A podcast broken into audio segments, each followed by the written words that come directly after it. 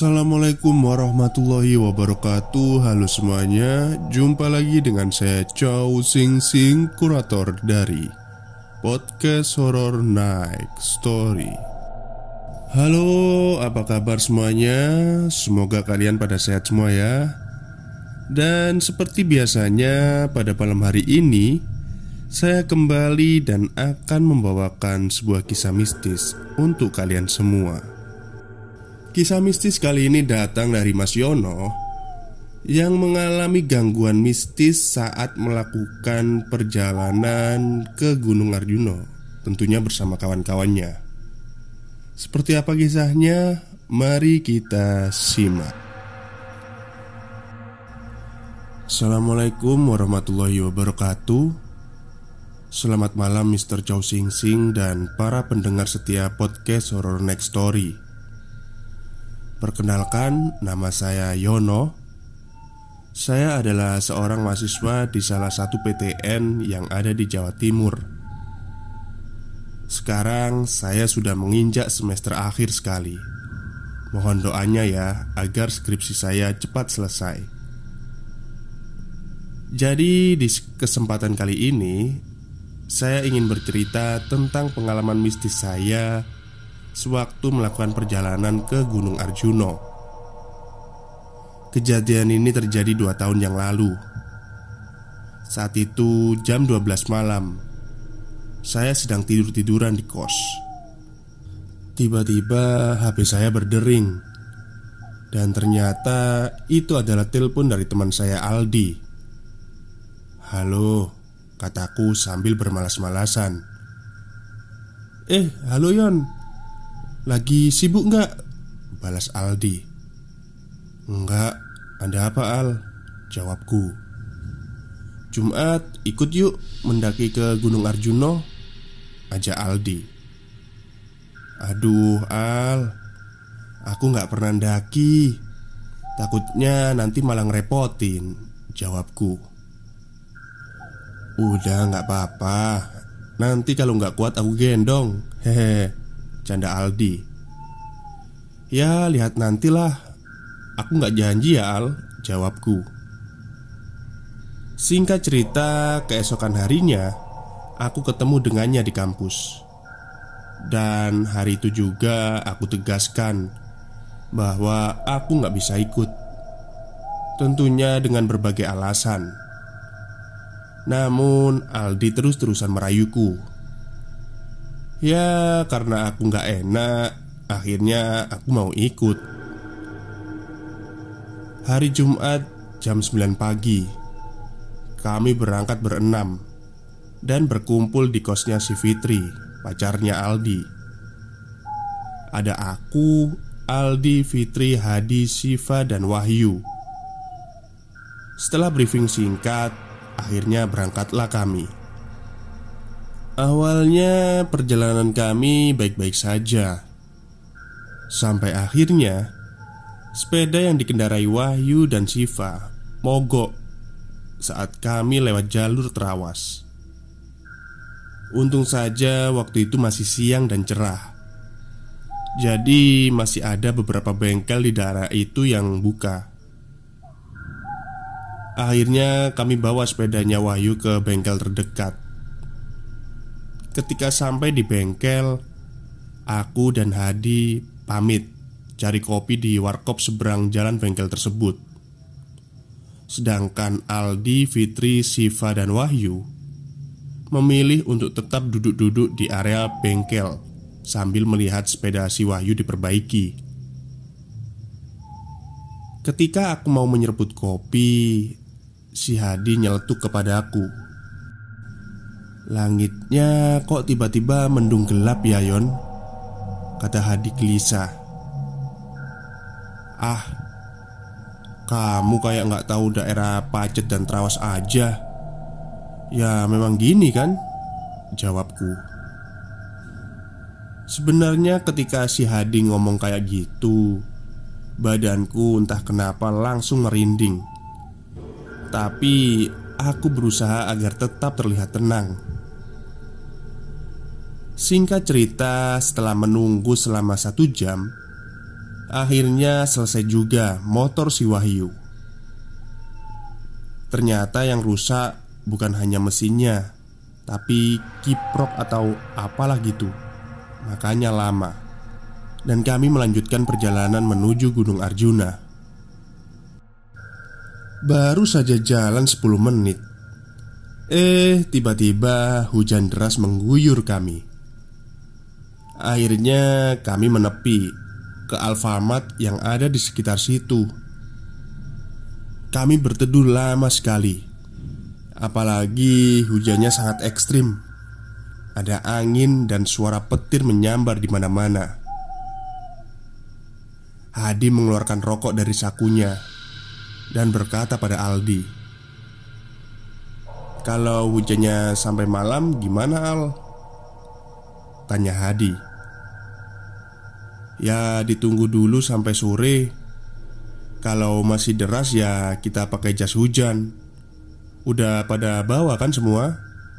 Jawab Aldi.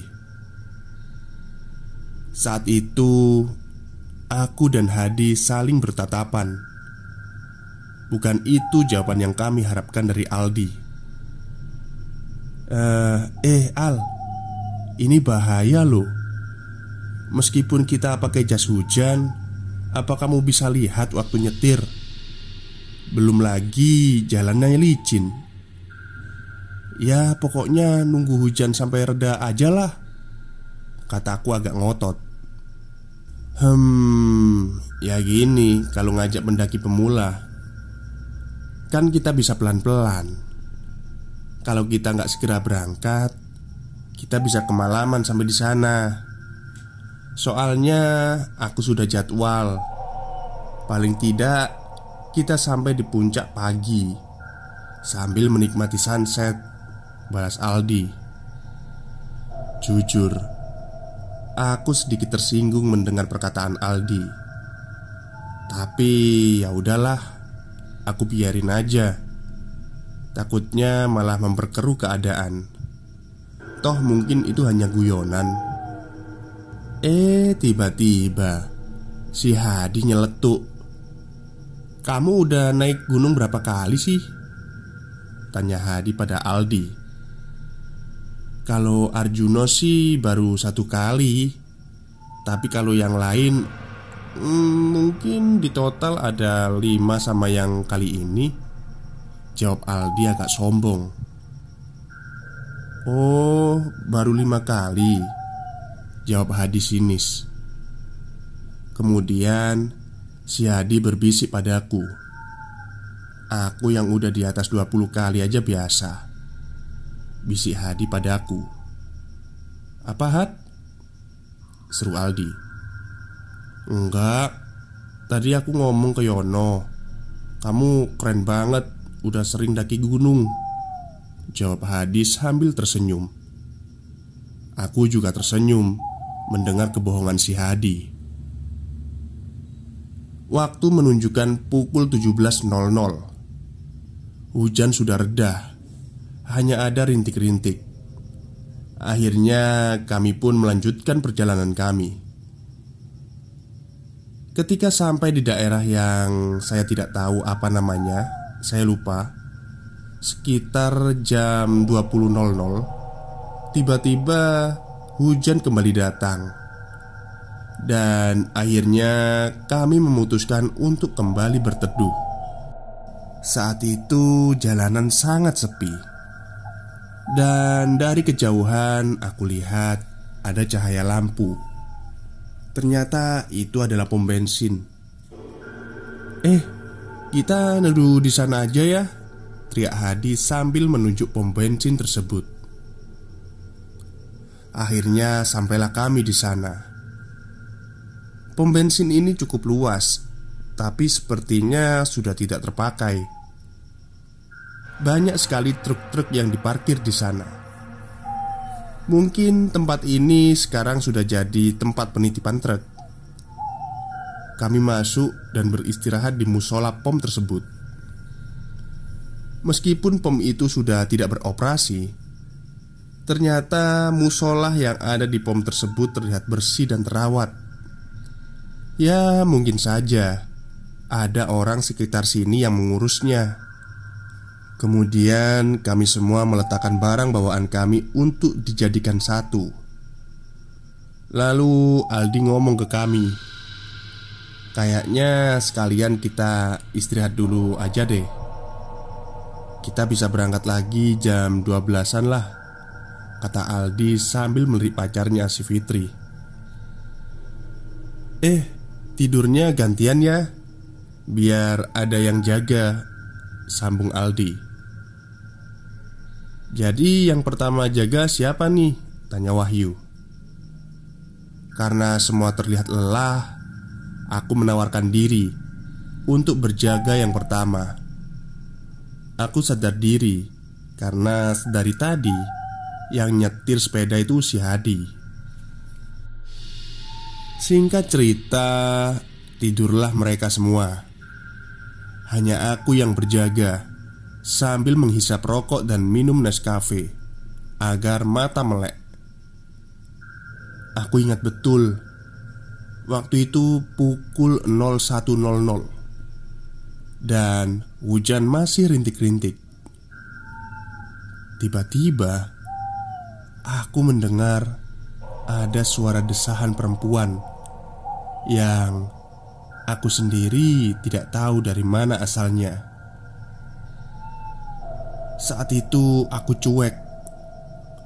Ya seakan-akan berpura-pura tidak mendengarnya. Tapi suara tersebut terus-terusan mengganggu telingaku. Pikirku waktu itu Masa sih ada orang mesum di sekitar sini? Akhirnya karena penasaran Aku pun berdiri dan mencari asal suara-suara tersebut. Sebelumnya, aku lihat dulu teman-temanku. Kulihat mereka tidur terlelap. Ya, amanlah untuk ditinggal sebentar, pikirku. Aku pun berjalan mengitari pom bensin tersebut sambil mencari asal suara tersebut. Namun, suara itu lambat laun menghilang. Kemudian aku memutuskan untuk kembali ke tempat teman-temanku beristirahat. Ketika hampir sampai ke tempat mereka, alangkah terkejutnya aku. Dari kejauhan sekitar 9 meteran, aku melihat teman-temanku dikelilingi oleh tiga makhluk yang lumayan besar hitam dan berbulu. Aku yakin betul itu adalah genderuwo. Aku pun berjalan menuju teman-temanku pelan-pelan. Tapi kakiku serasa ada yang menahan dan tak mau bergerak. Aku tak habis akal. Aku berteriak sekencang mungkin. Akan tetapi suaraku seperti tidak terdengar oleh teman-temanku Saat itu Aku melihat Salah satu makhluk itu mendekati si Fitri Dan mohon maaf Meraba-raba tubuh si Fitri Aku hanya bisa pasrah Dan membaca surat-surat pendek yang kuhafal Dan yang paling menakutkan lagi, salah satu dari mereka melihatku dan mendatangiku. Entah apa yang terjadi. Tiba-tiba suara petir menggelegar dan membangunkan teman-temanku yang sedang tidur. Saat itu juga aku terlepas dari kekakuan yang menyelimuti tubuhku dari tadi. Kamu ngapain di situ Yon? Kata Hadi Sambil mengucek-ngucek kedua matanya Tanpa disuruh Aku pun langsung mendekati mereka Dan mengatakan semua hal yang terjadi Mereka semua hanya bengong Fitri dan Siva terlihat cemas mendengar ceritaku. Kayaknya kita batalin aja deh ke Arjunanya. Mungkin lain kali aja, kata Wahyu. Tenang dulu, tenang dulu. Hal yang dialami Yono itu wajar. Mungkin pom bensin ini ada penunggunya. Tapi nggak sampai ekstrim kan gangguannya? Balas Aldi meyakinkan kami. Kemudian si Fitri yang sedari tadi diam berkata pada kami, Kayaknya aku bocor deh Kata Fitri lirih Hah? Apanya yang bocor? Kataku penasaran Bocor itu mens. Gimana sih kamu? Sahut Siva. Aku pun langsung bertanya pada Hadi. Emang pengaruhnya apa kalau si Fitri mens? Kemudian si Hadi menjelaskan Kalau menurut mitos para pendaki Wanita mens itu nggak boleh muncak. Takutnya kenapa-napa Kamu bocornya sejak kapan? Tanya Hadi ke Fitri Barusan pas bangun tidur Jawab Fitri Hadi pun langsung memberitahuan kepada semuanya kalau memang dari awal dirinya mempunyai feeling yang tidak enak terhadap perjalanan ini. Kemudian dia juga menegaskan, "Jika kalian semua ingin tetap meneruskan perjalanan, silahkan." Tapi dirinya tidak ikut dan akan kembali pulang. Dia juga menegaskan perihal mitos dan larangan bagi para pendaki. Waduh, kalau Hadi kembali pulang, ya aku ikut Hadi aja, pikirku. Sebenarnya di antara rombongan, Aldilah orang yang paling kaku dan terlihat tetap ingin mendaki. Tapi akhirnya dia melunak berkat rayuan dari betinanya. Dan hari itu kami memutuskan untuk kembali pulang. Sekian dan terima kasih Mas Chow Sing Sing sudah berkenan membacakan pengalaman mistisku. Baik, terima kasih kepada Mas Yono yang sudah mengirimkan pengalaman mistisnya pada podcast Horror Next Story. Dan malam hari ini saya tidak bisa banyak komentar ya terhadap cerita ini. Dikarenakan badan saya masih lemas Dan masih dalam keadaan sakit.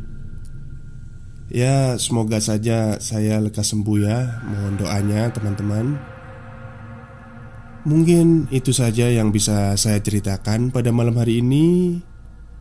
Semoga Anda semua terhibur. Selamat malam dan selamat beristirahat